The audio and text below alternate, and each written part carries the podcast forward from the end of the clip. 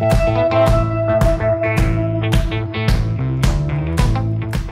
listening to Mike and Kristen. The podcast. I'm Mike, a musician, writer, and producer. And I'm Kristen, a painter, writer, and designer. Our show is all about following dreams, taking chances, and what life as an artist is really about. Together, we bring you weekly guest interviews and thought provoking conversations. Let's go!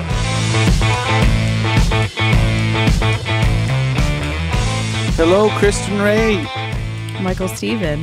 What's going on? I never thought about, yeah, I was going to say, I never thought about me having multiple first names, but I guess everybody's middle name is typically an interchangeable first name, too. Not always. Like, I guess if they have a something strange. Some people have like Mushroom Cap, Michael Mushroom. Yeah, but some people have like their whatever mother's maiden name is their middle name or Mm. something. Actually, it's funny you say that because Ray is from Rayfuse, which is my mother's maiden name. Yeah. So there you go. There you go. Good example. I, uh, I've always got a good example oh, okay. Well, today's guest is a good example. of what. You tell me. T- Today's guest is a good example of being yourself, following your gut, listening to the universe, to just being what you're supposed to be, and as she says in there, following the breadcrumbs. That's uh, that's that's come up a lot in the conversation.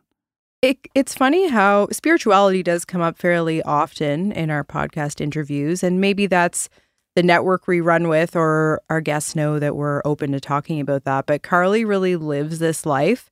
But what I love about her, and we talk about this in the episode, is she has a really grounded balance, I find, of spirituality and practicality and science based evidence. Like she really looks at it through the lens of what works for her, what has been evidence based. And I admire that in her approach. Yeah, because sometimes if you're too much one way, it can kind of, I don't know, not feel not feel right. It's not accessible to everyone either to Yeah. think about it in that way. And and where this is part of her profession is speaking about this, I think she's hit the sweet spot in being feeling like other people can relate to her approach and her life experience. And that's really one of her strengths is that she's lived many lives. Yeah, she's a very interesting person and talks a lot about her writing or one of her books about grief is kind of a, a thing we really dove into there. Pet grief in particular. Yeah, yeah. Mhm. And that's that's a, a real thing. That's something that's a lot of people experience and everyone in life experiences grief at some point. We talk about everything from loss to psychic mediums to psychedelics Yeah. and some of the the offerings that she has with her work. I and I, again, I really admired and appreciated her openness to talk about her ketamine use and how much that has benefited her in a medical setting Yeah. and and that this is even an option in Nova Scotia was new to me. Yeah. I'm, I'm excited and curious to find out how her, her next session that she was going to the day after we recorded this, how that has gone. We'll we'll have to shoot her a message Well, and find out. Yeah, definitely. Well, I'm curious as well about this this follow up, but uh, it was a, something positive for her, and obviously maybe not something that everyone wants to explore or try. But I am really happy to hear that there are alternative therapies available for people that have tried other things that haven't worked for them to cope with emotions, and happy that she found something that Well, that's helping her. It's the most cutting edge stuff that's happening right now, being studied in all the top hospitals and universities in the world and helping countless people around the world. And it's in Nova Scotia. Yeah, So- psyched- psychedelic therapy is not new. It's just it, there's workarounds with legalization and research in effort to make it Yeah. fully available for the masses, and that certainly has to be tested. But it's uh, you know this is for a separate discussion. But thinking about all of the pharmaceutical companies that have made billions and billions of do- dollars off of chemical concoctions why Mhm. not try some of the the more natural and in some cases compound psychedelics. Well, why do you think it is illegal? It's probably because the pharmaceutical companies make so much money. uh, Well, of course, same as the electric car, same as lots of inventions that have existed in our history that have unfortunately been overshadowed by capitalism. But I don't want to get too off track here. Uh. That'll be for a you and me conversation on another day. Yeah, yeah. We had, it was a great chat though with Carli, and uh, we had uh, we had a fun weekend. I had a big show at the Marquee. Went awesome.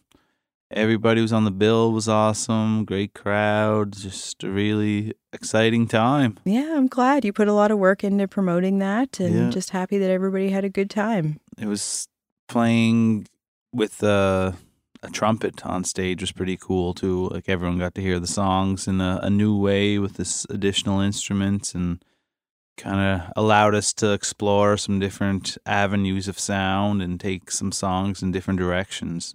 That was exciting. Yeah, Paul was such a compliment to your sound. It wasn't too much. Like he really hit the sweet spot too. Yeah. So he, uh, I hope you invite him back.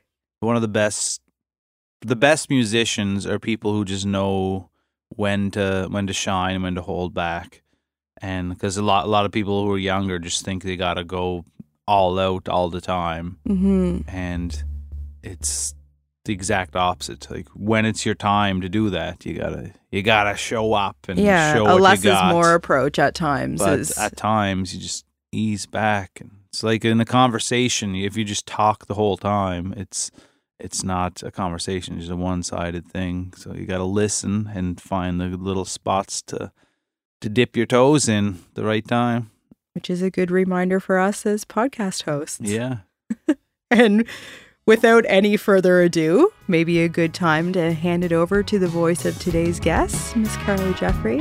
let's do it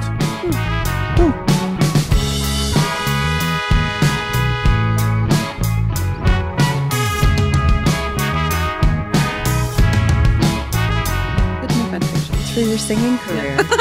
the, the value of uh, musical Absolutely gear not. Doesn't really depreciate. So you buy a mic like this or whatever, and it's it's a few years later, the value doesn't decrease that Yeah. much. So you can, hmm. you know, it's a good investment to make. it becomes antique and more valuable at Mo- some point. The more guitars one has, the better. This is your justification for having 37 guitars. no, I don't have that many. I have like ten. Do you have any collections? Well, I, I I just got all of my dad's um guitars and like other musical instruments that he played and stuff. I kind of gave over to his friends and stuff. That yeah, but um, I don't know what to. I'm gonna just display them because I don't. I don't know what I think. I'm all thumbs. I don't. I wouldn't want to. Yeah, that's not for right now in life. Maybe later. Yeah, Was your dad a, a musician by trade or by profession? by Friday nights and some There wine go. and some weed. Yeah, yeah. like That's- most. Yeah, yeah, yeah. Yeah. Him and his buddies would just get kind of garbled up, and mm. Yeah. so I wouldn't say no. But I don't know if they were even any good. I, I'm, I was too young to like commit to memory what was good or not. Like I maybe I don't know. Are there Yeah. certain songs that remind you of those Friday nights? Oh my god, yeah, Yeah. Yeah. A lot of John Prine. Yeah, I was I was going to guess John Prine. That's Yeah. kind of a Friday night gathering Yeah, yeah, hmm. sound. yeah. I grew up listening to like all of the like Van Morrison stuff when I was like I was like singing Van like obscure Van Morrison songs when I was like eight. Yeah. I was like that kid. like you're weird. Yeah, maybe. All the old we listen I grew up on country music, but the old kind of Hank Snow, Don Mhm. Williams, Mhm. like country singers that not even everybody's heard of. That was my dad's Friday night bread and butter. Yeah. Also he could play like two chords on the guitar. Yeah. Played it with pride. So yeah, I'm yet to see your dad play the guitar. he's. I think he's too shy to play in front of you. I, I want to hear him just strum it sometime, yeah, though. yeah, we'll get there. We're all just people. Yeah. We're all just people. So where did you grow up? I know you were Dartmouth. driving here today from Dartmouth. Cole Harbor, but Yeah, okay, Yeah. yeah, Dartmouth, Yep. Dartmouth High. No, um, well, I moved about a little bit because mom and dad didn't. When I, when I was young, they split. Like I was baby when I was Mm. when they split. Um, so I ended up at what's now not called. It's called Woodlawn High now. Prince Andrew. Mhm. Okay, They've renamed it. Um, and like, yeah, so mostly up in and around that area of Dartmouth. yeah, Yeah, like the Waverly Road area. Okay. Yep. What Yep. were your things growing up? My things grow. I, Yeah. To be honest, like I was that kid that like didn't want things. Like I didn't. I didn't want to be like in brownies. I didn't want to. I'd go to like the first or second tryouts for like volleyball and be like, yeah, good enough to make that cut, and then I would just leave. I don't know. Yeah, I just. But this is oldest. interesting because from what little we know of each other, I know that there you've described a little bit of a pattern in your adult life of I'm going to try this, I'm going to try Yeah. this. So I love to dabble. you're a lifelong learn. dabbler. Yeah. Yes. Yeah. That's not a bad thing. Maybe. I I, I share this experience, especially as a younger person, and I want to know if we have this mutual kind of childhood concern of because I would see people around me with so much certainty Yeah. in this is what I was put on this earth to do. Yep. And as adults, especially adult women, we're kind of given this message of like following your passion or like this is supposed Yeah. to be something I should know about myself by now. I'm in my 40s. Like, who am I? What do I want to be when I grow up? Yeah. Have you ever grappled with this kind of like I like to bou- bounce around being actually a challenge instead of a celebration? I would say yeah. In my 20s Mhm. yes. Mhm. Um, in my twenties, yes, and like I spent some time, uh, like as a server, and I loved my serving years. Like I had the best clientele at all of the places that I worked. I just was always like kind of grateful for for those connections, but I was always like, well, this is going to end at some point, and then I just, and then well, and then my my first dog died, and after he died, my life totally changed, and you know, it was a really interesting way that that the whole spiritual path kind of like unraveled for me because he died. I didn't know what to do with myself. My best friend, she's like, "There's this show on TV. This will tell you how long ago it was. There's a show on TV. It's called Long Island Medium, and you have to see it. And this girl's like crazy, and la la la." And I was like, "I really feel like something that that would help me right now." you Mhm. know? And I'd never heard of it before. And I was working a split shift that Friday. And I came home, and my partner was standing in the kitchen. He's like, You'll never guess what happened today. And he was like talking about a friend and his wife and how she spoke to a medium that day. Literally never heard of it in my life, asked for it. And the same day I came home from work, I had the information. So I was like, What the heck's going on here? And I always had like a little bit of twinkle, you know? And I was always that person that kind of like, I'm going to follow the breadcrumbs in life and just see what happens. And I was kind of okay with it because I, I think I always, on some level, knew that would take me wherever I needed to go. But I didn't have that confidence in my 20s. Mhm. And then it kind of sort of showed up in my 30s a little bit more. And that that window, that door opened like a, a, million other things. Well, that's why I'm sitting here probably right now, to be fair. Um, but yeah, it was it was a thing that I started to like almost grapple with in my 30s as well because I get so annoyed when people not that people want to know what their life purpose is. I'm not annoyed with that. I'm annoyed that people are forced by like social media or gurus or this or that they have to have a life purpose. I'm like, for God's sakes, for goodness sakes, um, we're living it all the time. You know, when I was serving chicken wings, I had people coming to me and asking me for help. I had close personal connections when I was serving food. And that turned into, you know, what I ended up doing later on in life and and how I ended up taking the trainings that I've taken.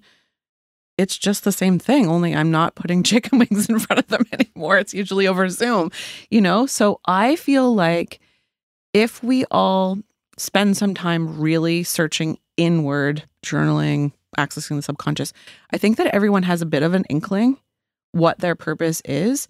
And it can be things that are so simple. It doesn't always have to be your job. Yes. It doesn't have to be your job. It can be the way you interact with people, the way you make other people feel, the way that you're able to maybe uplift other people or um, inspire them with music or inspire them with art. Or it doesn't matter. It doesn't matter how we, you know, allow our purpose to move through us. And I, I, I just wish that everyone could kind of get to that place where they didn't put so much pressure on to be doing the right job to be feeling like they're they're living their purpose you know? I want to insert a round of applause in the audio if we could right here. Okay, I'll find one. Yes, because that that's so important to think about. We are so much more than the jobs that we do and the way that we make Yeah. an income. Mm-hmm. Like that's almost a boring part of ourselves. yep. Especially if it's not in alignment with what we're calling right for the sake of this conversation our purpose. Mm-hmm. Like Yep. kindness can be your purpose, parenting can be your purpose. Just uh, and it's endless. Yeah. So yes. Have you always felt kind of you knew what your purpose was in that regard? Whether I knew or not, I was living it. Yeah.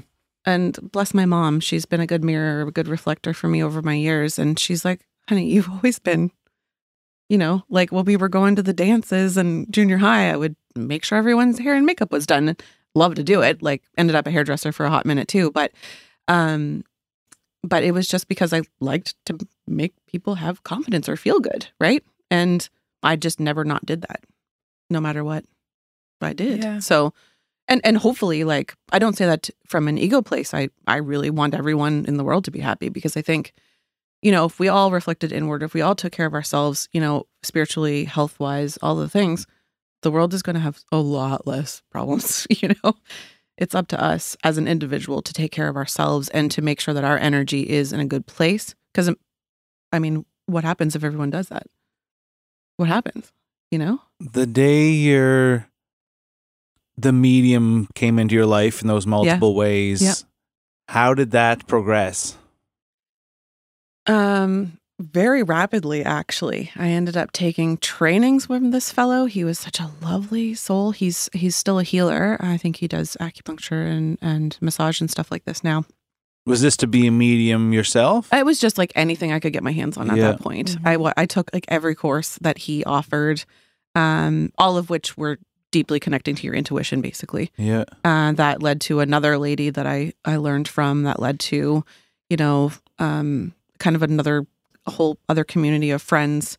Um, I ended up in Bali doing my yoga teacher training after a little bit of a shake up in life, uh, uh, leaving a narcissistic friendship behind and stuff like that, and uh, recognizing that I'm a sensitive person and how to handle that and take care of myself, which is um, lifelong, I think, for Yeah. people who are highly sensitive and honoring their needs, particularly as a woman. I, I don't like to say that in not factoring in men, but women have this unfortunate disadvantage sometimes with going, going, doing, doing, take care of everybody. And what's left in the bucket for you at the end is it's never enough, right? So, yeah. Mm-hmm. So, multiple courses later, um, I trained in all kinds of different stuff, and um, and I again, I it's like the universe throws you a breadcrumb, and I just keep kind of following the next one instead of worrying where the next ten are, and that's really fared well for me. I have to. It's not probably for everyone, but yeah, I've I've I feel like I'm where I'm supposed to be. I feel like I'm doing what I'm supposed to be doing, and and it looks very different than it did a year ago or two Yeah. years ago. You know, a lot of my practice was quite busy a couple of years ago, and I had to put the brakes on after a couple of losses in my family um, over the last 10, 11 months, and um, and now I'm you know publishing books and and I'm looking at acquiring a business. How did the writing component come into all this? that was another way for me to be of service without having it to be one on one because there's only one of me. Mhm. and there's no way to you know create more than one of me um, unless you were you know getting into online courses and stuff like that which crossed my mind. But yeah. um, the universe really led me to you know it was like a youtube ad for this course and blah blah blah. And um and then i signed up for it. And part of the process when you're self-publishing is figuring out like what do you want to write and so being the little bit of woo that i am i i meditated on it for a while and and my my first dog that passed away who was obviously a massive catalyst in my life as you probably can pick up on um I see his little doggy face. And this was many years after he passed. And I just felt like in the core of my being, through my whole body, that I'm supposed to write a book to help people through pet loss. People who, you know, felt it as deeply as I did because it really, that really threw me off as a person who don't, doesn't have kids. Um, you know, my, my little pepperoni, he was, he was my fur kid. And it, it really, uh, that grief was a lot. It was a lot. So, I felt like I wanted other people to know that if they're feeling it the way that I was feeling that that is normal. Yeah. Yeah.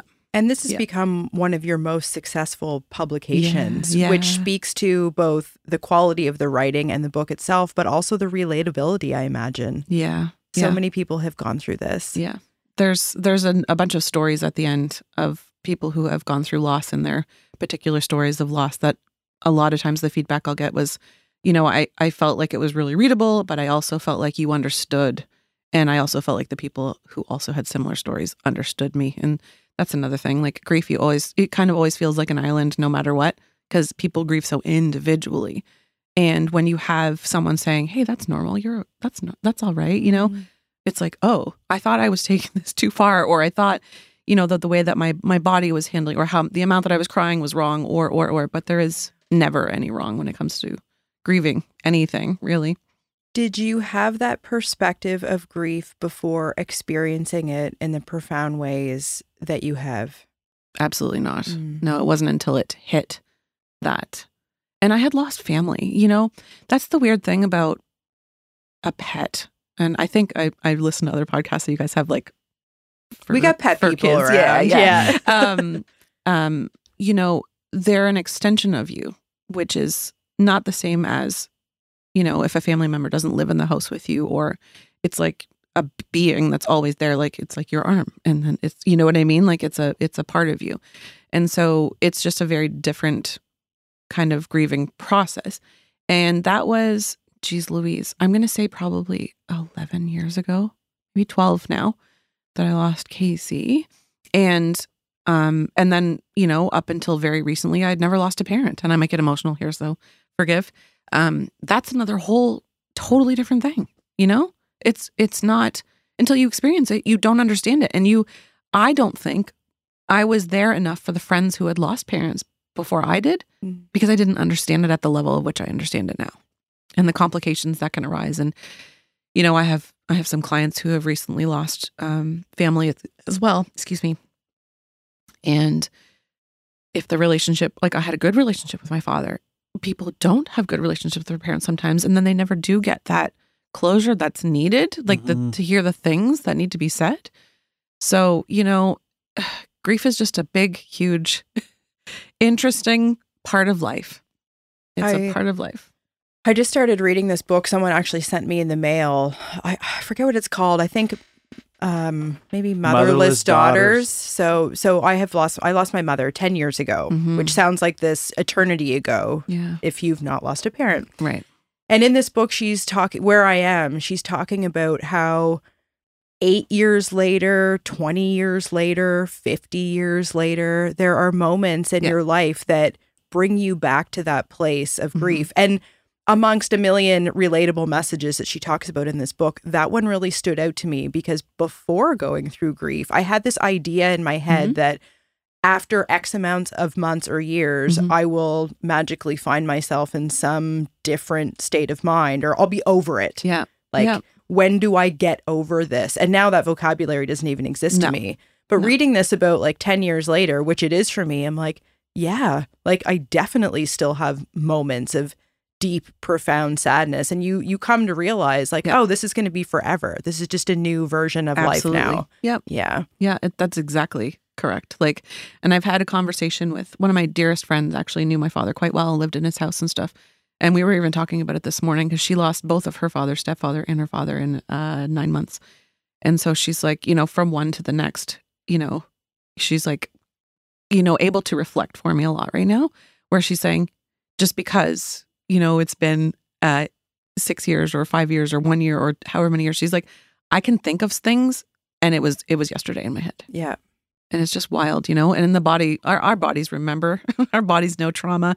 You know i'm coming up towards the year mark here soon. This is about this time last year when i started to get a little worried and, and i'm feeling it and i'm feeling it in my body and you know trauma holds in really interesting patterns in the body and stuff like that. So i i know i'm in for a bit of a ride over the next month but um it, it's also you know part of the human experience so Do you feel sort of, I don't want to say better equipped, but maybe that's the right way of describing it, better prepared, capable, having these spiritual tools in your toolbox now coming upon this this one year? a million percent yes Mhm. I I don't know how I would be if I didn't. I really don't.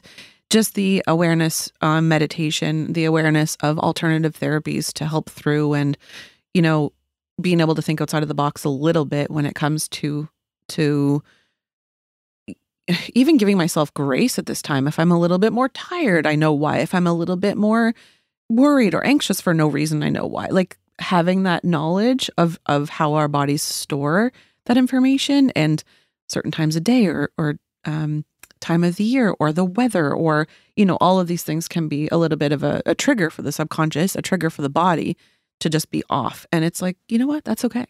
I was talking to a naturopath last week, and she said that um, she had gone on a trip to Peru, and she said that in Peru, um, the way that they grieve is they light a fire, and there's this in this community or town where she was.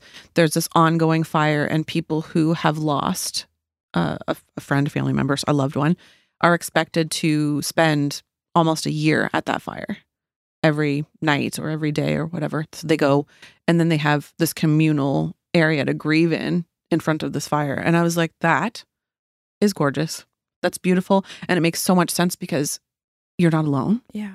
And it's also widely accepted for you to just be sad for a year or like process for a year or, you know what I mean? Like, we, mm-hmm. how cool would that be in our society if it was that, you know, respected, I guess, is that's the right word. Yes. Mm. That's beautiful. Yeah. Thanks for sharing that part of your life. Yeah. Yeah. Do you think society here puts uh I don't know if a timeline's the right word, but a but a, a period where you should be able to move on and it kind of puts you in a space where you're not given the time to actually do that grieving you're talking about? I'm going to give you my perception on this. So Yeah. I, I, that's my caveat. This is my perception. I yes, I do Yeah. think that that there's a lot of expectations and um, where I'm an entrepreneur and I make my own schedule, and you guys know how like good and liberating that can be. Um, people who don't and people who have a boss that expects them to come back to work after X amount of days, which is the majority of the people that we know Mhm. you know how are they supposed to just be all right you know and i and i do know people i've actually helped people through situations like this where i'm like you know that you're still very early in the processes and the stages of grief and that if you have to take a minute you, you take a minute. Mm-hmm. Like no one's going to look out for you but you in the same way. And also no one's going to know what your experiences are and what you're having happen in your mind and in your body except you. So you kind of have to honor where you're at and then advocate for yourself if you need more time. And and I just encourage that all the time because you know, people have to take time off work then they're weak or mm. they're, you know, this or you know, and it's just like that is not how we sh- how we need to treat ourselves or should be treated either, but it's not how we should treat ourselves either. Yeah. Yeah. I have a line in a song I wrote a few years back, and it says, I used to think that strength was not being weak. And I feel like most of the world just thinks that we have to be strong all the time. I like the slow clap on that one. A single tear Yeah. rolls down our cheek. yeah. yeah, it's so true. That's brilliant. Yeah. And and also like just burnout that's come up multiple times in this podcast. Yeah. People just keep pushing themselves when they probably shouldn't and when they, they need to just take a week to walk in the woods and Yeah. Put their phone away. Yeah. And uh but society does reward people who push it really hard. Like you you can make more money. You can get the the nice car, the house, whatever the things are you're looking for. So so many people get caught in that on that I guess uh path that leads towards these negative things and Yeah. And what does any of that mean if you don't have your health and Yeah. wellness? Right. Nothing. Well, you've been through burnout. yeah, I have. Yeah. And Like changed pushed your business right to the hospital. yeah. Yeah, that's why publishing kind of came up. I was like, I have to figure out another way to not. I, I need to get help out there that isn't always just me being on, and like a Yeah. passively helpful way of being in the world. Because, you know, you know, drive yourself to the hospital and they think you're having like a stroke at 43 or what 42 years old or something, and I was like, this this this isn't right. This is not Yeah. life. This is not great. There's a part of me that's having a small giggle, being like, "You chose to write a book for your income." Hmm.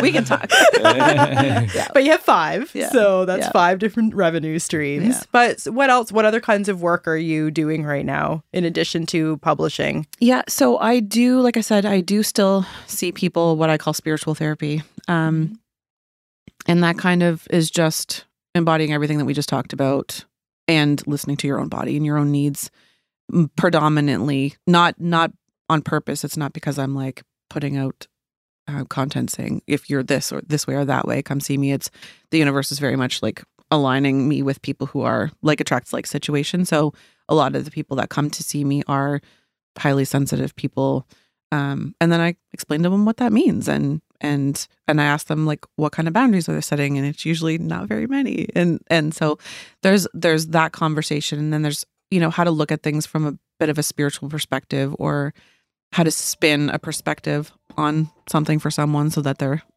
oh Assume that's Amazon. Yeah. I don't know. Usually- Somebody's at the door. I think there's a don't there's a food bank fundraiser happening Oh. today, but we have an envelope with a donation. I'm so sorry. No, it's sometimes right. this happens. The doorbell rings, yeah. but yes, yeah.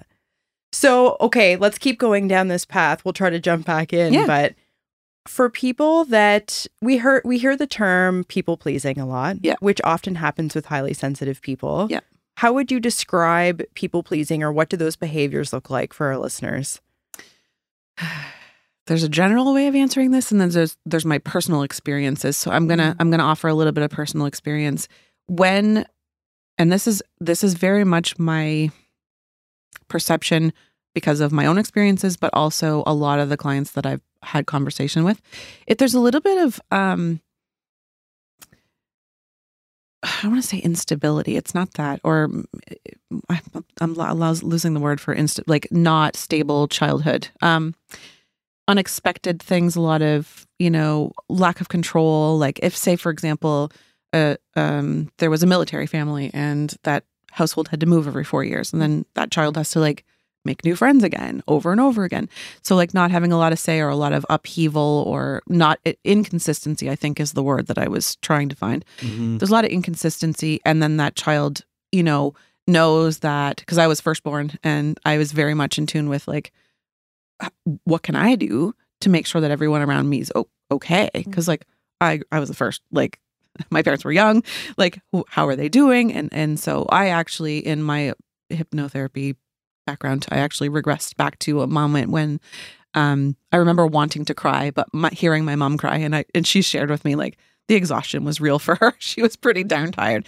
Um, and I remember wanting to cry and feeling that feeling as a baby, but stopping myself because my mom was crying and I didn't want her to have to stop feeling her emotions. And I'm like, obviously speaks to the emotional intelligence of a child. Yes, it does. Um, but also, you know, how early it can start that we start um not necessarily putting our needs second, but like kind of putting our needs second, you know? Mhm. And it's like, are you okay? Are you okay? Is everyone in the room okay? Okay, then I can be.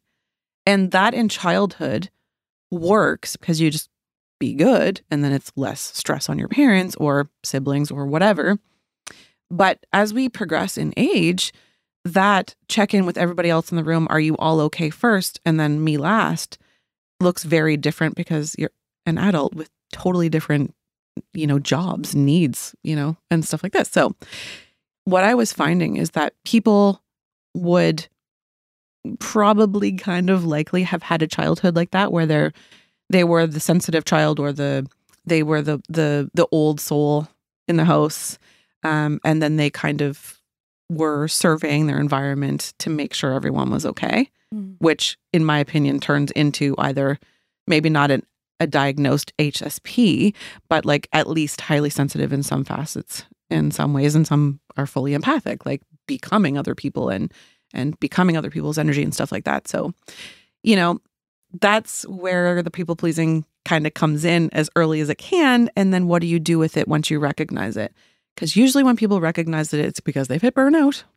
or something worse Mhm. and then they have no idea how to begin to start a boundary because they haven't practiced it their whole life it'd be like you know going And- to a gym and lifting a weight for the first time how do you what do you do Yeah. And you start with Yeah. the 200 pounds. But Yeah. this, the people pleasing is is often described as, oh, she's really nice. Mm. And this is again something like the workaholic that is celebrated in Mhm. our culture, which I imagine makes it all the more hard to set boundaries because you feel like you're being a jerk. Yep. Yeah. Yep. And then to further it, people who are like extra sensitive, extra sensory also know that their no or their boundary is going to make someone else feel yucky and not want to do it double time because it's going to let them down and it's going to feel yucky and they're going to feel that yuckiness Mhm. for them and with them. Like it's just a triple edged sword, if that's a thing. I don't know. Like, No, it also it's so relatable. We both, Mike and I, and and maybe you can relate to this too. At least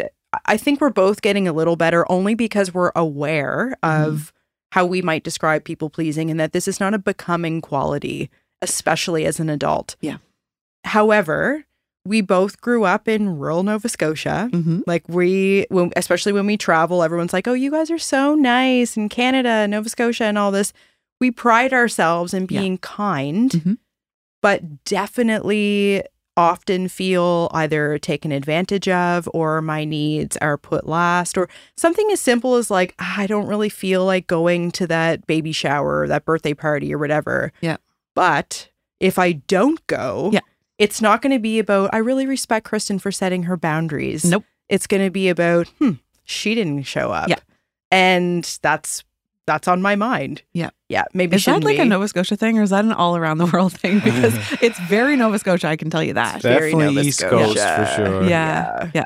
Because I still do things that I don't have the energy to do for that very reason, even though I know, like in all of the ways, the like the basis of my cells, I know, you know, you don't do that because if you do that, you know where it leads, you know? Yeah, It's yeah, we've done like, cellular. you- we've ingrained. spent Yeah. thousands of dollars to know this lesson and still struggle with Yep. exercising these boundaries. Yep. Yeah, Yeah, that's why I, I asked the question: Is this a Nova Scotia thing? Because it's like deep.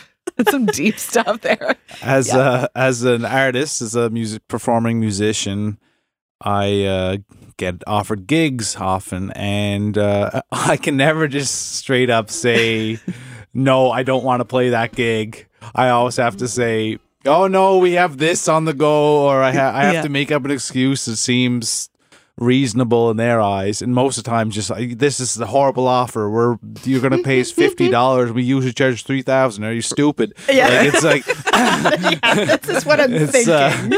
but I can't just I can't just say sorry. Either pay us this much or no. It's always oh yeah well. Bruce has to work overtime that night, and yeah, it's always this big list. I can't just straight up Can't just say no. come out and say the truth. Well, Uh, maybe practice. Yeah. it's easier. But I use That's I, the thing too. It does get easier. I promise you. I promise. I used to say yes to them all though. okay, that's progress then. You're but doing that great. is how I met Kristen. Why we're married though too. So By saying yes, By when me offering yes. him a shitty deal. Yes, but well, I mean, obviously that was on purpose, so Yeah. that's good. There you but go. you got the prize. You're good. yeah, I got the prize. Say prize. no now. and this could be way back when an example of following the breadcrumbs Yeah. as you've talked about Yep. and i'd like maybe we can all kind of weigh in on this but again for people listening this is common language we learn what does that mean though what does following the breadcrumbs really mean for someone that's like i want to do this i hear about this how should i be paying attention I knew you were going to stump me with one question. like I knew I, I'm I'm a pretty good little chatter, but this that that is a fantastic question, and I'll tell you why. That is something that has come easily to me. Um, and I've always been that feely person. Like I've always been, fe- like I said, I I was sensitive apparently from birth. I guess. Yeah. I don't know. Um, so for me, it's it's always been very much like listen to your body and what reactions do your does your body give you. Um, you know, if someone hmm, if someone doesn't have that attribute, which I have to assume we're not all the same, like we're all individuals and stuff. Um, how does it make you feel? Do you feel excitement? You know, do you have a joy meter reading on this? Does it make you feel large, expansive? Does it make you feel teensy weensy? Does it?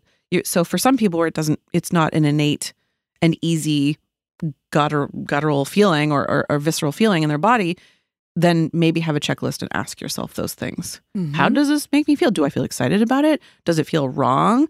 Does it feel worth trying? Does it feel like it could be a waste of time? Like, how do you feel? I think that that's, you know, for me, following the breadcrumbs means whatever the universe kind of drops around me, and there's always more than one thing. There's always more than one thing. And it's really easy to say yes to too many things. That's another whole conversation. But which one of those things actually makes me feel like I'm gravitating towards it or um, it has the best potential for, you know, other core values? So for me, after that experience of ending up in the hospital for a minute there, I was like, okay, I have to be more aligned with my health. My health has to be number one because what is the rest of life if you don't have your health? Yeah. Who cares what car you drive if you don't feel good? Like, who cares? Um, so for me, core values, and then maybe asking yourself the questions, maybe journaling through it a little bit. Which one of these options feels the best for me, or is the most aligned with who I am as an individual? And most people are pretty connected to their core values. You know, most people have that.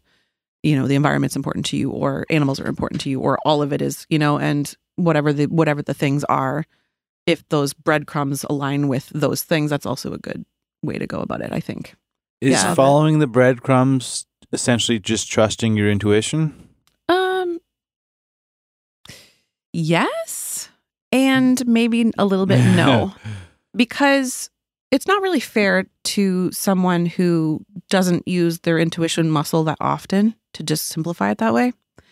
Um so if someone, you know, is just getting started in that or, you know, just doesn't speak that language, um following the breadcrumbs to someone, you know, who maybe is a little less spiritual or whatever, not that that's anything bad, everyone we're all on our journey, would be the same kind of thing like do your checks and balances. And to someone who's a little more analytical, like what the heck does that mean? Like follow the bread, what breadcrumbs, you know? Mhm. Someone a little more analytical would still be able to tap into whether or not they feel joy at the opportunity, excitement towards you. My my guidepost is always going to be feeling. It's always going to be, you know, music obviously makes you feel, you know, like people all even the most analytical of minds have an option or an avenue to feel things. Yeah. And so my my advice would always be like tune into that. It's such a huge gift from whatever you want to call it, universe, God, whatever floats anyone's boat. Um, that's like our biggest our biggest gift, right? Is to be able to use feeling and emotion and, and tune into ourselves that way. So How does it feel for you? How would you answer that question or describe that experience of following the breadcrumbs or your or your intuition if that's what kind of connects for you? I guess it's the same, just maybe in a different different way. Whatever lights you up, I guess it's. uh And I- I've, I guess, I always knew where the bread crumb- crumbs were going, but I often wasn't necessarily able to follow it, just because, well. If if you gotta do something to make money Mhm. and the breadcrumbs are your path of joy or whatever, it's sometimes it's hard to align everything the exact way you want them to. But I think I was always aware of where the breadcrumbs were, yeah, and I always knew where they would lead, and then structured my life in a way that I could get on that path. Yep. And a lot of sacrifice involved, a lot of just figuring out who I am hmm and what what makes sense for me. And I guess yeah ultimately following the breadcrumbs is just the things that bring the mo- most joy and recognizing that. And I guess it goes back to like you said your core values. Hmm and that's something um, we talked about on here not too long ago. And we we looked at or I looked at something online just assessing your core values. And I'm like I have no idea what my core values are when I was thinking about it because every human knows just in general what they what they stand for or what Mhm. they represent. But if I had to just write it out I'm like uh so I had to go through this series of questions and then it's kind of pointed in a, a clear way. Yeah. but but just off the top of your head I don't know if the average person knows like I stand for these five things the most. Yeah, like I don't even know if I know right now in this moment I did this exercise like a month ago yeah, but uh yeah I think it's just staying true to yourself totally. at the end of the day Yeah. Again, it can be something that we overcomplicate. There's no need of it, you know? And so, like you said, I didn't know what they were, so I just did a test online. You know, Yeah. keep it simple, man. Like, Yeah. it's not, it's not that you. If, and if someone is a little bit disconnected with their core values, they don't know what they are. You know, it's okay to talk to someone to talk through that type of thing. Yeah. Like that, we all need some support. We all need, but it's all very introspective and it's all very um like the self-awareness stuff just comes when you need it to. You if you if if think something's off in your life, your body somehow, your mind somehow will get you enough signals that if change needs to be had, it will your avenue will show up, Yeah. you know? Mm-hmm. Or your body will force you. Or, Exactly. Yeah. Exactly. I was trying to say it politely, but and like I love like I love your story, and I love I love everything that you said about you know I know I was always aware of where the breadcrumbs were, but I had to like do other things to make ends meet, or you know had to do those things to get the means to to go follow the breadcrumbs. Yeah. I love that. And the one thing that you said, I was like, yeah, ugh, was you know it was t- it was really hard, and I had to da da da and all that stuff. And I'm like, my favorite saying is, "It gets to be easy. It gets to be easy because it just even if it's not." Even if it's not, because like we're humans here, and like it's not that easy to human right now in Mm. this world. Um, but I still kind of bring that mantra back into my life because it somehow either makes it feel a little bit lighter or it actually does make things a little bit easier, right? If we look at things as mountains, we're not going to want to climb them, Mm-hmm. right? We're just not, or I don't. I did that once in Bali and I'll tell you what, I'm never doing that again. I made really good friends that day, but um, I'm Not, the metaphorical not my jam. not my body type. yeah. Do you notice a theme over the last few years, maybe COVID, post COVID, of your clientele? Is there a new sort of resurgence of any type of maybe common mental health struggle or bodily thing, finding direction, purpose, any of that? mostly what we've covered that just people are really um needing to set boundaries. I think COVID really did expose a lot of how much too much there was out there for everyone, be it work or otherwise, because everyone had no choice but to fully stop. And so, well, most people did. Like some people's jobs didn't really allow for that, but for the people who did, and the vast majority did, people started to realize, holy God, this is not, I'm not on my right path, or I'm not feeling right, or this amount, this little bit of rest, you know, it was enough for me to realize like I'm not doing enough. So there was a lot of um, people who were recognizing that their boundaries were not in place at home, at work, with friendships, da da da da. da. So that's that is actually how that book came to be. I, I realized, my gosh, I'm hearing this over and over again. You know, it's it's how do I even do that? And I'd say, you know, well, you, you know, this is what I would do if it was me, or how would you feel if you tried this? And and people would just squirm, and I'm like, geez, you know, I understand that because I lived it, and I and I, I just told you I'm not totally. Anyone tells you that they're perfect to set in boundaries, especially if they're highly sensitive, may not be totally honest. To be fair, um, because we care, because we care about other people. But um, that was a big that was a big theme. Like self care was huge, um, and then kind of reconnecting back to themselves to realize what is it that makes me feel good. You know, it's it's sad to say, but like not a lot of people know. Yeah. So And this was this became a whole other book for you. Yeah. Yeah. And yeah. what's the title of that one? The Highly Sensitive Person's Guide to Stop People Pleasing. There you go. Mm. There you have it. Yeah. Title so, says it all. Yeah. Yeah. Yeah. Yeah. Do you feel that you've healed from that?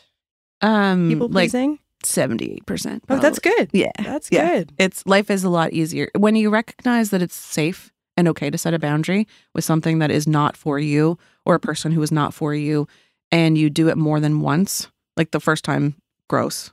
The second time gross. Mm. You know, the third, fourth, you're like, "Geez, you know, this actually makes me feel better or lighter or and then you start to feel a little empowered and you're like, "Oh, you know, instead of it being what the body remembers as icky and yucky and scary and you hurt someone and and and there's a way to set boundaries with love you know? And then you get good at setting the boundaries with love and explaining yourself and and getting to the place where you know i've been honest with people before and like you know crowds really don't do it for me. I'm really a good friend at being like one-on-one or in a smaller crowd. Let's have tea Right. you know? That's my jam. Mm, I love that example because Mhm. sometimes it can feel not only emotionally hard, but you think you think prioritizing yourself makes you selfish. mm-hmm. And like maybe can we talk about just an example or how one might go about setting a boundary knowing that we've already determined Nova Scotia we're like the most guilty clientele of needing to make everybody else happy before us but ho- the holidays are coming up this is a good example where Yeah. people feel responsible i have to go see all these people. I have to buy all these gifts. I have, you know, I have to cook all these things, Mhm. host these things, go to everybody's party. Is saying no the best for us, for others? For, like, how does this fit into this culture? it, it- it's exceptionally difficult over the holidays because you have these extra expectations, right? And it's also a really potentially um, unusual time to just start busting out all the Right. boundaries. Maybe not the best time to Um, start. yeah, so I always tell people to start small. start on Halloween. Start small. start small. Um, like if you, I remember, I'll, I'm going to change this up just a little bit because I always protect everyone's privacy, of course. But um, I was treating someone a while back who was working on self esteem and stuff, and was asked to do a very menial task on the way home. Stop at the grocery store for something, and the person who asked the question was also out and about. And the knee jerk reaction would have always been, "Sure, no problem, dear, no problem." And it was, "Aren't you out as well? I'm on my way home. I've done a lot today already. Can you grab it yourself?" And it was like very well received. And that was the first time in their life that they actually just said no, but in a loving, Yeah. you know, uh, it made sense kind of a way. For them, it was, you know, perceived to be a very small thing, but it was huge for that person. And it was just like, see, you did it. Wasn't that bad, right? And then you got to go home instead of having to do that extra errand Yeah. and they're like they're recognizing that there's a reward just like you set any goal right if you set a goal and then you have to go through the, the doings and then at the end you're like i'm done and then there's the smart goals you give yourself a treat at the end kind of thing or whatever it, it's like tiny microscopic goals as opposed to looking at it as this fortress of a boundary that you're setting up um, and so starting small is absolutely definitely the way to go there That's great advice. Yeah.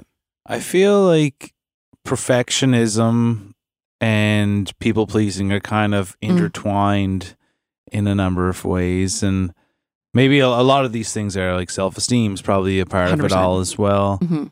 And I myself, like, I have a hard time when people don't don't like me like Mhm. again i don't know where that falls in and it, it- i don't really care when i think about like some random person Yeah. but like the uh, here's a stupid example like i want to be seen as someone who works hard because i do work hard Mhm. and like if i'm at the library and i'm whatever writing my working on a book or something and then i go on facebook for a few minutes and then a stranger walks by like i'll quickly go back to my book because i don't want to be sitting there someone i have no idea who they are and i want to i want to make sure that they see me working and i'm like why why the hell am i doing that like that's stupid it, you're not wrong, self esteem based, which I'm very confident saying that most of the population has. Okay. Yeah. We all have that, those moments in our childhood where we like read out loud in front of the class and felt like you were the size of an ant, you know, like those moments of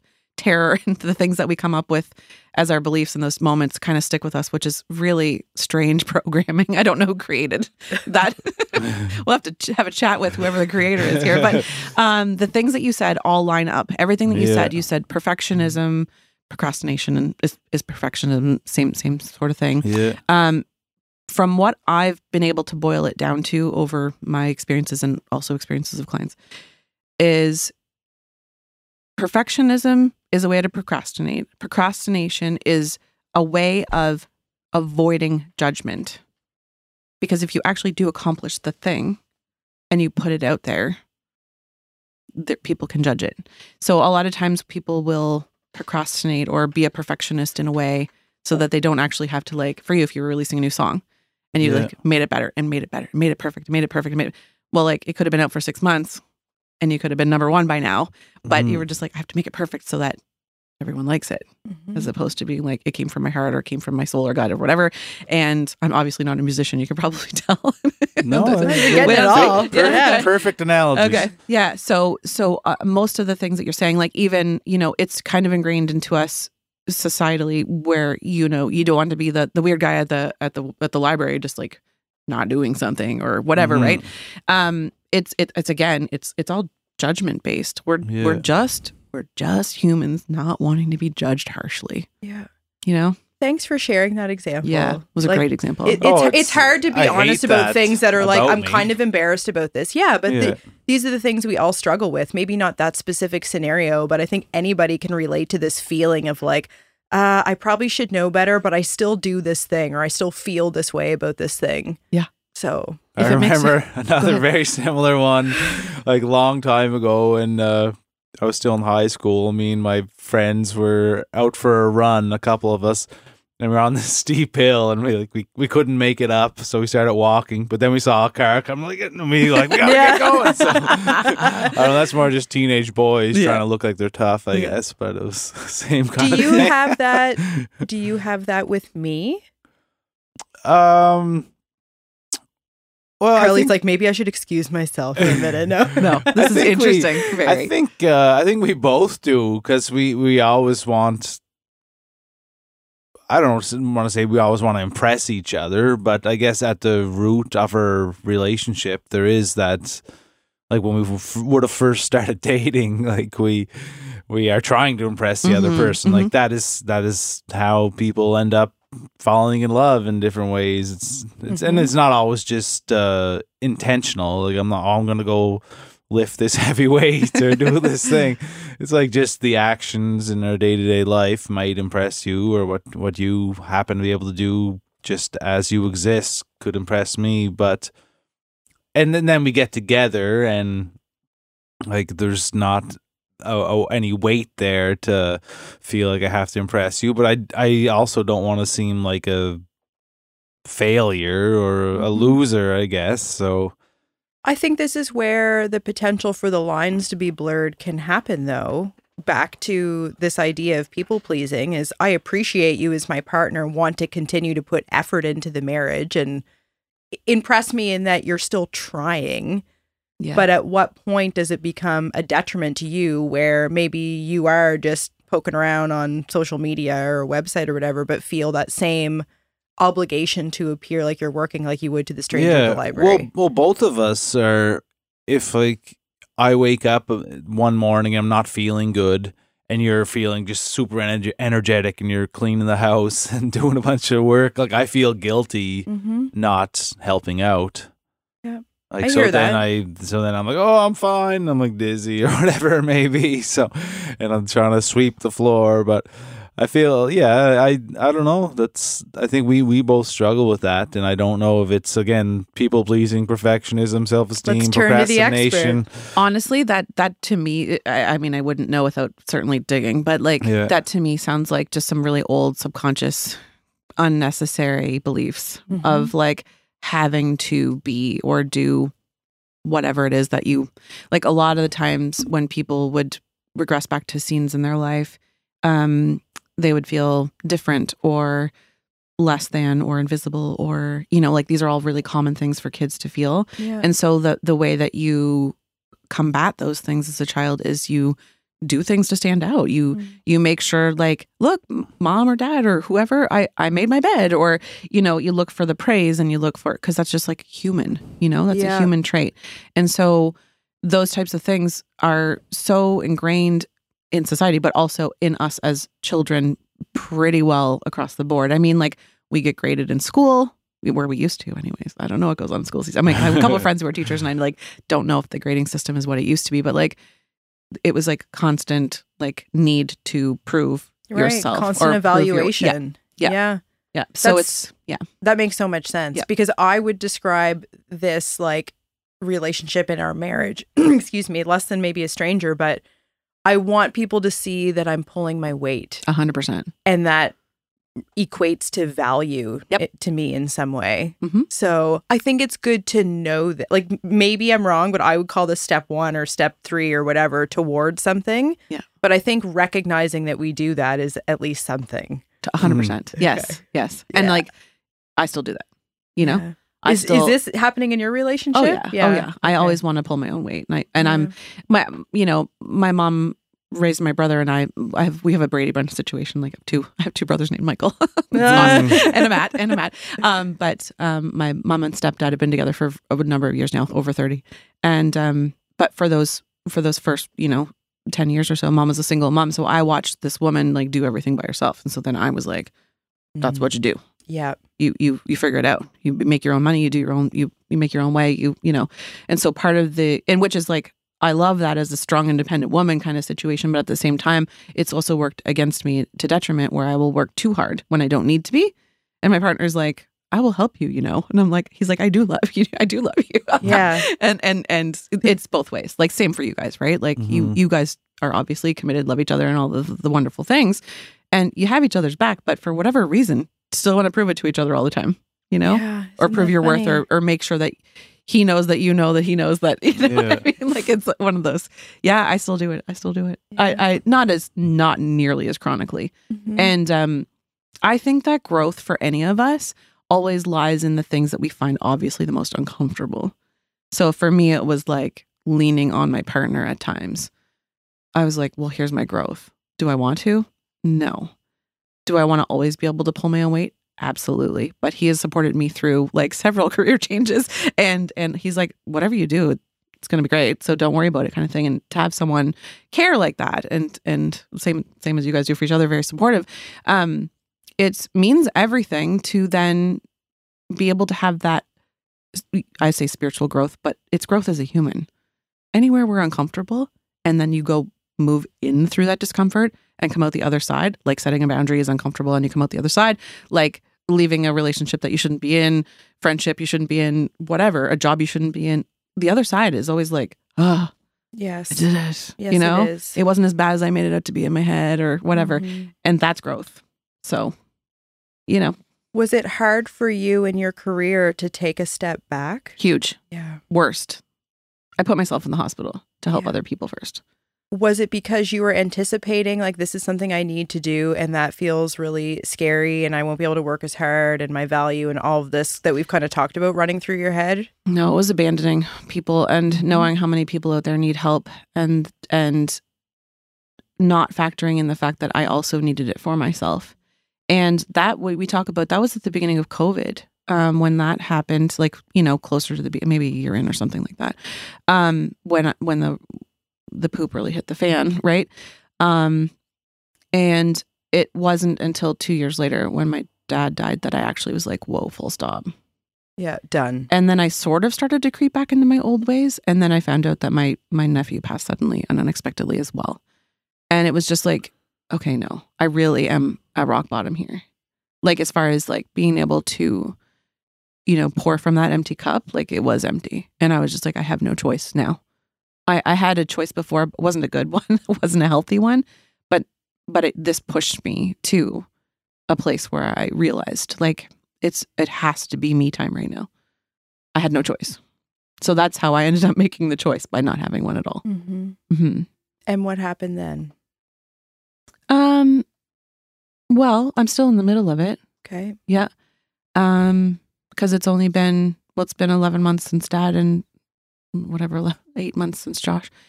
Um, but even you know how much I was able to give to my family who needed me.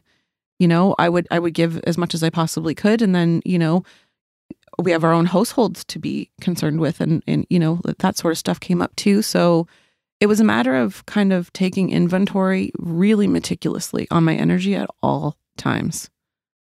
And I give when I know I can give from a place that is actually peaceful and useful of myself, but also for anyone, be it a client, a friend, uh, a family, whoever. I want to be the person that's helping from a place that I would teach someone else to help from. Right. That makes sense. It does. And and so much of your work is giving of yourself, Mhm. giving of your energy. Mhm. Can certainly see why that reservoir can be drained dry. Yeah. And with tragic events happening in your life, that's never expected. And Yeah. that's just like puncturing whatever's left in there. Yep. Yeah. till there was literally nothing. And then I was just like, okay, I have to. And it was just a matter of like the logistics of everything because I was like a one man band. So having to send the emails and cancel on people and stuff. It was Yeah. even then. But I, I don't want to say this, this is the wrong term, but like it gave me a proper excuse to say, I can't do this. Yeah. Mhm. Yeah. Um, which is in a lot of ways really sad that I had to have an excuse so extreme to take care of myself. Yeah.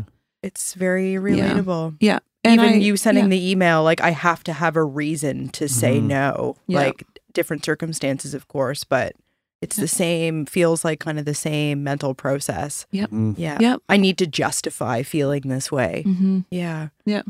When did uh, psychedelics take a role in this healing?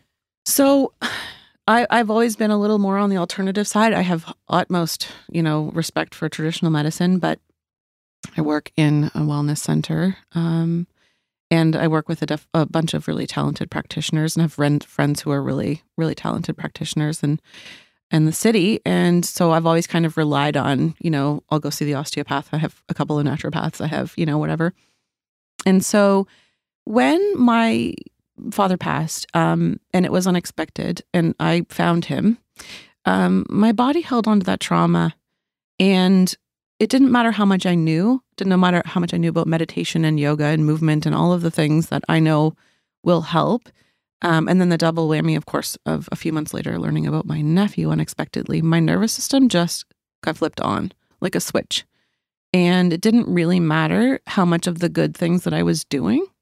I still felt um, almost wired, you know, and very jumpy, and all of the things that scream, you know, that your your fight or flight is turned on max and also stuck on. Mm. And so, um, didn't really matter what I tried. Uh, and so I just kind of, well, here comes a breadcrumb.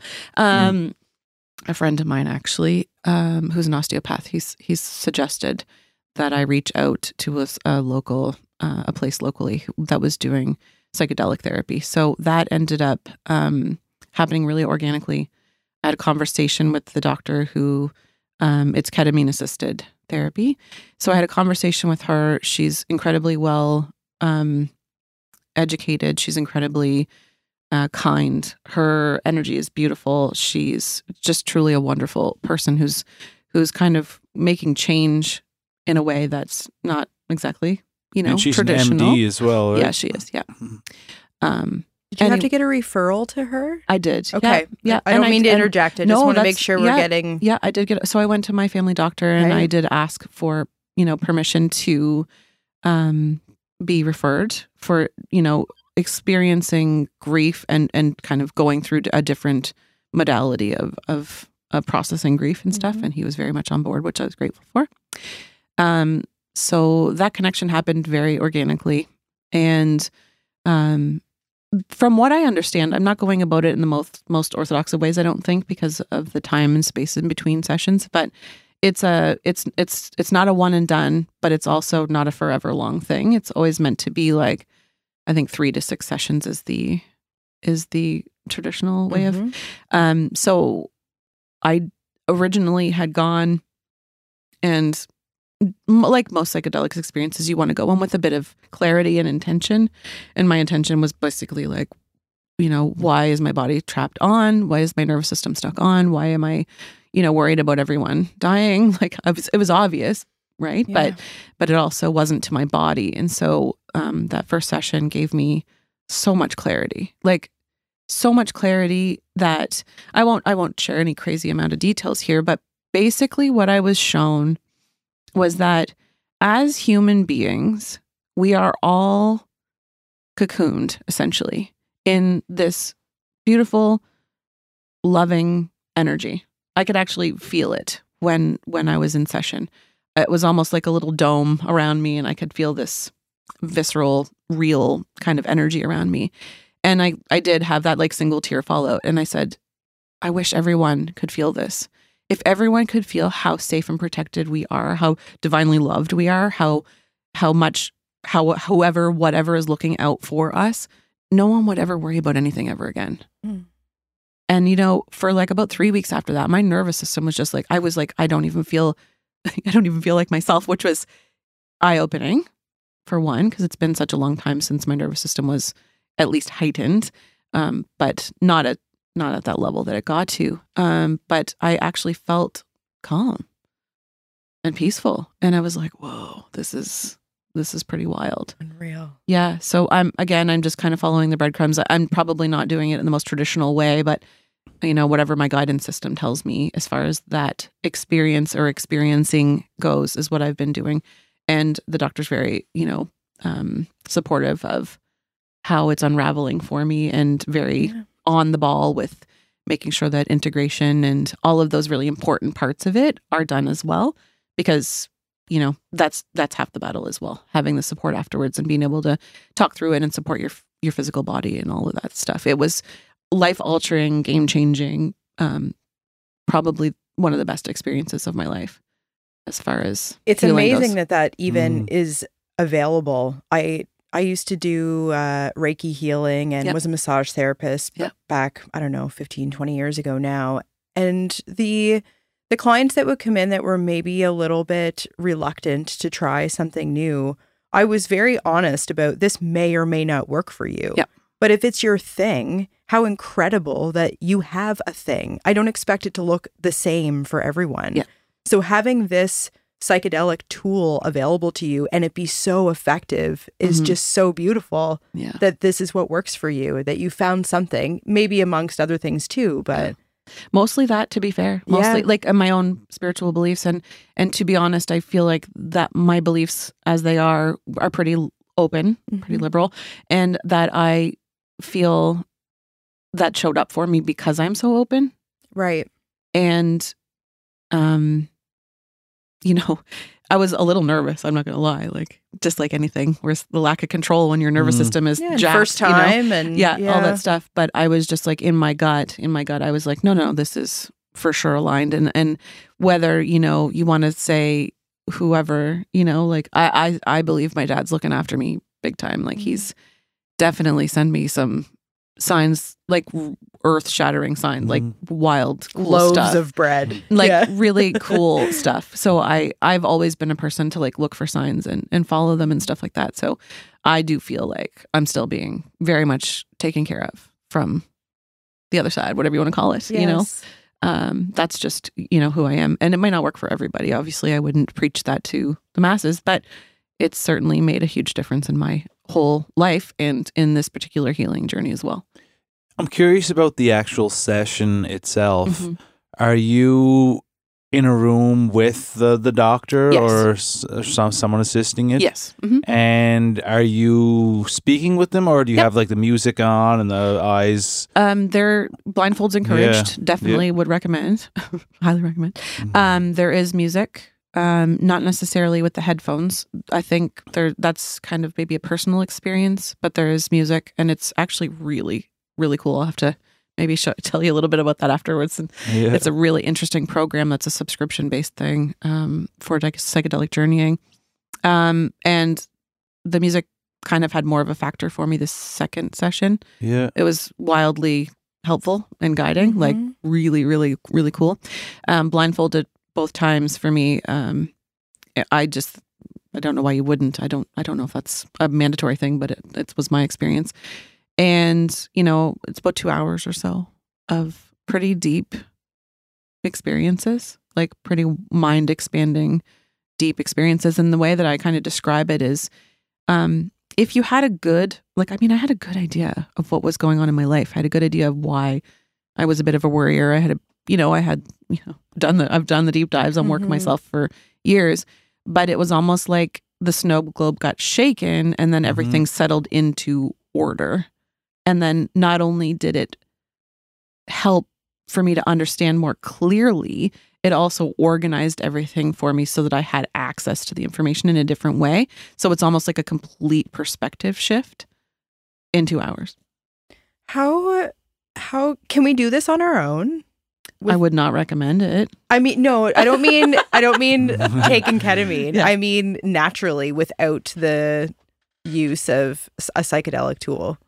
Um, I would say Just yes. intense breath work can get Yep. you there. Yeah, I've actually been dabbling with that myself. A little bit of like the holotropic um, t- breath work, and it is really cool, as well as um, really deep meditations, like really long, intentional, deep, long meditations daily. Mm-hmm. can also kind of rewire. Um, I would say there's a long path and a short path. Yep. Yeah. And I think that that might be the difference. And also, you know, if a person struggled with discipline, this would probably be a little bit easier for them. I got to the I'm a meditator. I've been for years and years and years. And after those um, losses in my life, my brain simply wouldn't let me, and I was like, I can't Right. not meditate. Like I'm, that's a huge chunk of who I am. So um, that for me was like fix it and fix it now. You know, Yes. um, and it absolutely did. Like the next day, I was meditating again. so, so, fascinating. Yeah. Can you talk about the second session? Is that something? You- That's it. the second session because the first session was very like human level stuff um i wanted to know why the worry you know like uh, process a little bit of of the losses and um and that sort of stuff which was remarkable the second session because i was comfortable with the medicine and i was comfortable in the setting and i was comfortable with the doctor and all that stuff um i said i think it's you know i'm i'm I get being a sensitive person being a highly sensitive person means you're sensitive to everything like Mhm. one glass of wine one magnesium tablet one you know, like that. So that first session for me was like, I have to go very gently. And then the second session, because I had experience with it, I was like, okay, let's, let's do this. You know, I, I, I Yeah. trust what's going on here. And uh, I, I can only regurgitate what's been told to me. The, the dose that I took doesn't exactly warrant the experience that I had, but um, I left everything that had anything to do with Earth and humans. like Yeah. I was just like, um, I got to the place of where I can only describe as pure consciousness and what it's like to it, it- the peace that it brought brought me peace because they're at this place everything just is there's absolutely nothing to figure out and it's really easy to say those words but it's something else to really understand what i mean when i say there's nothing to figure out. There's nothing to think about. There's nothing to worry about. There's nothing to fix. There's like there's no what are we having for supper? There's no what's wrong with my physical body? There's there's nothing. There's nothing to figure out. Everything makes sense. Everything. And so i was like wow as a person who helps people figure things out for a living Yeah. you know it was wildly peaceful. Mm. whether that's everyone's perception i don't know but that was what i was shown was pure consciousness. And so you know that it's a little bit hard to convey. Um i guess i would say journeying on the way out and then on the way back because i got to see everything on the way out and then everything on the way back. And on my way back i actually was shown the concept of fear and how we perceive fear as human beings and how we use fear as human beings. And the information kind of deposited at the time was we're getting it really really wrong like fear was always meant to be used as like a GPS, like a guidance system, as whatever, like you're, you know, quote unquote off path or you're, you know, um, something you need to move through in order to expand, or, but it was always meant as a tool. Whereas we use fear very, very differently than a tool, and we use it as something to stay small, or we use it to, to, um, you know, you, you know, some would argue, um, uh, the fear-based things in the world are to keep humanity smaller and and such like this. So like it kind of we've kind of missed the point of fear, I guess. Yeah. And Mm. so um what those two things actually did for me was realize that I don't have to subscribe so deeply into the fears in my life, A, and B, if where we go when we aren't physical anymore is pure consciousness where everything makes sense and you don't have to figure anything out, I had a very deep sense of peace and relief when it came to both of the losses in my life. So the second session was able to give me basically a ton of like mental freedom, I guess, if that's the way to to categorize such a large experience. Yeah.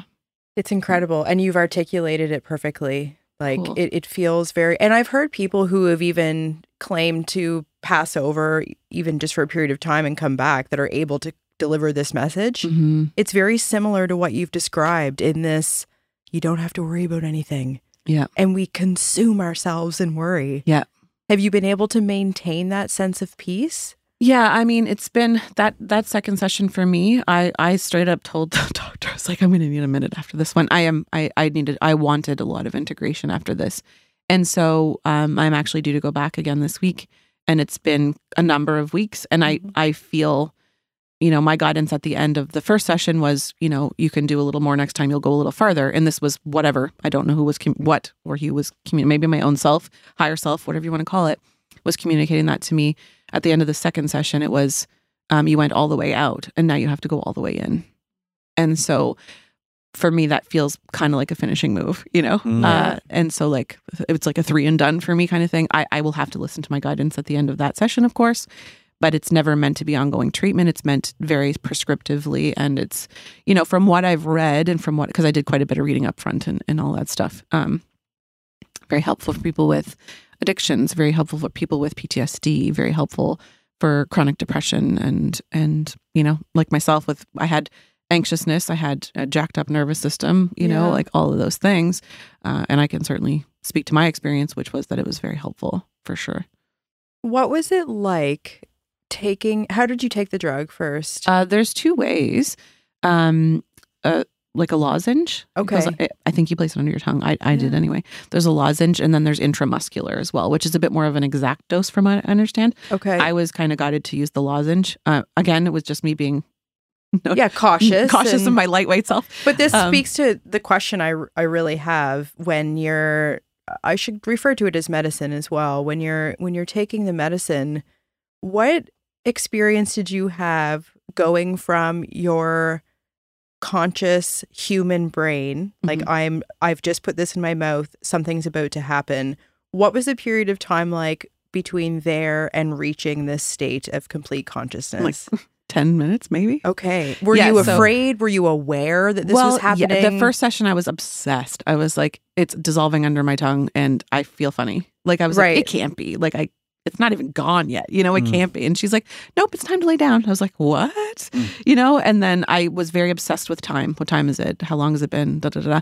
Not vocalizing those things, but like the anxious brain wouldn't calm for a bit until I finally think maybe ten or fifteen minutes, and I said. I really have no concept of time. Has it has it been a long time? And she's like, nope. And I was like, okay, it's not almost over. And then I Mm, l- allowed myself to let go and then had all the beautiful experiences that I had. Okay. And then the second time I was just like, let's go, giddy up. And then um I would say I think while I was no, I was I was laying down, but I felt the whole room fill with love and compassion. Like I literally could feel that energy of love and compassion. I was like, whoa, we're in for we're in for an experience here, folks. Because there there was someone in training as well. I was like the first session I was like, no, it just has to be me and you to the doctor. And the second session, there was someone who was training in being able to assist people through ketamine therapies. And I was like, I'm, I'm glad you're here. Like, I just felt very much so that there were supposed to be three people in the room. Um, and then kind of just off I went. And I would say, you know, like that was like five minutes Hmm. or so. Yeah. Yeah. That's fascinating. Yeah. Yeah. The second session was vastly different than the first. The first was all peaceful, all easy. The second session for me was a lot of integration afterwards, a lot of like needing to understand, talk through some things, journal Mhm. through some things. Um, you know, physically allow my body to come back into being a human again. Like it it took a minute. Mm, I bet it did. Yeah. Do you feel like it's the chemicals are changing in your brain and it's just uh, since you are I guess ingesting a type of medicine or drug I, I guess uh, or do you feel like you're actually being transported to a different place? Yeah, you're the thing that I think is helpful, I think, with ketamine for my myself anyway, is that there is still a connection to your body. You are still very aware that you have a body, Mm-hmm. but um, your body is so peaceful and so comfortable. Like it's the most comfortable you'll ever be, you know? Um, just very comfortable. And so then you felt like A, I'm being watched over, B, there's a medical professional, C, you know, it was a very like controlled environment. My body is happy, it's comfortable, I can go. And then because of that comfort, you just go wherever you're guided to go. But but in like that second session when you transported like you said Mhm. off earth, you feel like you actually went somewhere? Yeah. Like you were Yeah. you were in another I, guess I really- dimension or yeah. Fun. Yeah, yeah. yeah like I, I i i don't it's really difficult to put words to things to be fair um and that's why i've said pure consciousness but like i was like it was the center of the universe the Mm. edge like i don't know where i was but it was as far as you can go without probably sizzling your sense of self i think yeah i was just like wow that was a lot okay Well, so cool. many things are hard to describe if until you Yeah. do it yourself or if you haven't been Yeah. there. But you're Yeah. you're doing great. yeah And part of the reason I'm asking is because I've heard people recently are trying to actually map out this Ah. other dimension that people when they take psychedelics go to Yeah. and think that it may be this other I Like guess dimension or realm. dimension? Yeah. Yeah. That people and it was more people doing like ayahuasca and uh, DMT Yeah. but uh, all a lot of these people have the same experience. Like they go to the same place. Yeah. That shocks me zero. And Yeah. that's and they see, see the same beings. Mhm. Like you'd think if it was just a mental thing, like I was saying, the Yeah. chemicals adjusting your brain, that everyone would have a uniquely individual thing. Right. But it seems like a lot of people are having the same experience, doing things and well, could be thousands of miles apart, different, yeah. d- completely I've different heard. life I've heard. I can't remember who told me this story, and I do believe you're right. It was DMT. Yeah. Um, and there was this person. I don't know. This there was nothing medical about this, so like I'm definitely not recommending. But um, it was a a fella that was like very experienced with DMT, and his friend wanted to have the same experience. And uh, this gentleman had always seen this purple woman, apparently, and um, the friend. So he was assisting for his friend, and the friend went to this place, and the purple woman came up to him and said, "Your friend is awesome." And he said to his friend, whilst in the experience, he said, "They really like you here." And then the friend replies, "Yeah, I know. It's isn't it's lovely. Everybody loves you there." And he, they're like, "No, they really like you here." The purple woman said, "Say hi for me," and Buddy Mhm. like probably almost pooped his pants a little. I think because it was like his personal experience and an, an, an individual being i don't know what and I, that's the extent of what i know of that story so we can't go to the bank with it but yeah it was i was like you know what that doesn't surprise me you know And this is stuff Nothing that surprises no me. me neither a lot of people might say is absolutely crazy. yeah totally yeah And a lot of people think it's like 100% real. Yeah. And I think maybe the truth is somewhere in the middle. Who knows? sure Uh, i mean but it's to what you believe it to be too right like I, I, I'm, I'm with them. I, I, Yeah. I feel like it's probably pretty real. yeah. but I also am I kind of pride myself on being very grounded, you know, because a, uh, uh, a lot of spiritual people can be really ungrounded, and then you know, like I like science to tell me things like hypnotherapy works because and and yoga works because and mm. you know come along and prove it to me with you know stick my brain with things and EEGs and, and tell me things you know like Yeah. I I'm I'm into that sort of thing because well belief actually creates so much more of a product at the end if you're trying to do something if if I tell you you know hold your breath for 30 seconds and you're going to be magically healed you're, you're gonna be like, no, I'm not. And then I've like, here's 15 studies that say if you hold your breath for 30 seconds, you're gonna be, you're probably gonna be more likely to be healed, right? So yes. I, I do pride myself on being a little bit more grounded with that stuff. But then you talk about the purple woman, and I'm like, yeah, that Mhm. probably happened. Yes. that probably happened. but like, what is heaven too? Like, Yeah. what are all these things intertwined? Like, it's it's Yeah. it's all possible. yep. Well, and a lot of the people that may not believe the purple woman story Believe, in heaven. Yeah. Yeah. So there's that.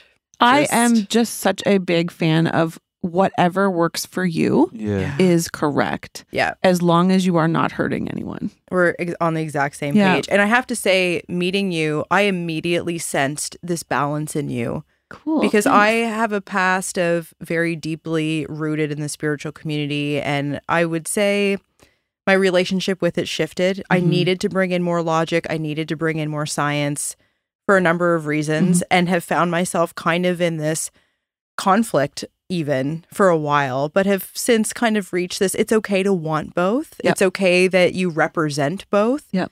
We so many parts of our world now are one or the other yeah. and we don't live there. Like No. a lot of us don't. But as soon as you make a decision, if you claim to be spiritual, that means that you're anti science. Like, no, that's not the case. It I doesn't have to be all or nothing. I Yeah. like both. and I just I sense that in you immediately. You Yeah. you it, it gives trust in the work that you do. oh, thanks. Yeah. Thanks. So what are you working on now? What cre- are you writing? Are you have other projects coming out? Other services Um, you want to talk about? I I I'm currently in a mastermind. I actually just got back from Austin, Texas with a friend who she's a friend now. We um we met because of publishing. We got paired up, totally universally like connected out these this probably my biggest gift from actually taking that publishing course besides you know putting books out she's she's a lovely person in my life and we just got back from texas because she joined a course about um acquisitions business acquisitions So I'm like, well, maybe I'll just buy a business too. You know, like who knows? I again, it was a breadcrumb and I followed it, and um, awesome experience in that place that I didn't expect to have such an awesome experience. Boston's really cool. Um, so I'm looking at business acquisitions. Um, I'm I'm working with a broker now, and um, I'm just going to see where that leads me. Good for But you. I will pay attention to my core values. Mhm. So- Good advice. well, the breadcrumbs led you here today, so we're I'm certainly so grateful, for grateful. that. Yeah, it's been really cool Yeah. to meet you. And maybe quickly, so you were introduced to us through a mutual friend, Cindy Wilcott. Yeah. Cindy's partner Kyle was a former guest on the podcast. Oh, podcast. cool. So how did you meet Cindy? um, she actually helped me get into seed. Ah, So when I, I I didn't share much I have of a that part of my with story. them tonight. Yes, super. I'll Mm. I'll I'll talk to you afterwards. Okay. Mm. Um, so um, she was at Nova Scotia Works, um, probably still is, and again, like it was the weirdest, coolest thing. Uh, we c- clicked like instantly. I was like, oh my god, I love everything about her. She's so nice, and she was like, what do you do? And she's like, I'm fascinated. And it was kind. Of, she's like, let me see what I can do to get you some help, and and that was after. Um, I, I grazed over this, but there was like a pretty strange section of my life where I kind of left, set a boundary and left a, a, a friendship that I that was no longer working for me. Um, and that's when I kind of just like pieced out and went to Bali and like turned upside down and literally turned upside down and like shook it all out and then came home and I was like, okay, starting a business. And and I was doing it with or without help, but because I followed the Greg, pro- I found Cindy, and then she helped me, and then next thing you know, I have you know training, and the next thing you know, I have a business, and the next thing you know, I'm publishing, and the next, you know, it was just mm. one thing after the next. But that's yeah, that's how she and I connected. yeah. Awesome. Yeah, Where she's can great people find your books? On Amazon. Actually, Amazon, yeah. yeah, on Amazon. Yeah, All right. yeah. We'll that's put the easiest links way. up. Oh, thanks. Yeah. Yeah. Well, pleasure to meet you and Yeah, great to hear too. all this amazing information. It's uh, stuff that I think will make a lot of people really just kind of question things in a good way. I hope so. I hope so. Thanks for your honesty Oh, and no just problem. opening up today. Yeah. This is just a fun chat. Yeah. We're gonna keep you for a while Cool. longer. Awesome. Thank All right. you. Cheers, Yeah, everyone. Thanks so much. It is the outroduction. it is the introduction. It's beautiful. Isn't it? Yeah. Especially, it's really fun to harmonize. Well, I can't harmonize, but to sing when you don't know what the song is. Yeah. I always found it a fun game to turn. So if you're driving right now, and maybe it's more fun if you have somebody with you to turn on the radio and sing as loud as possible to a song you've never heard before. Yeah. Yeah, it's pretty funny. I bet it would be. I'd love to hear you do that. Yeah, we can do it later. You won't do it, I'll do it with you. will you? Yeah, Okay. I sing in front of you. Yeah, but as loud as you can. I mean, I do my best. We'll we'll do it.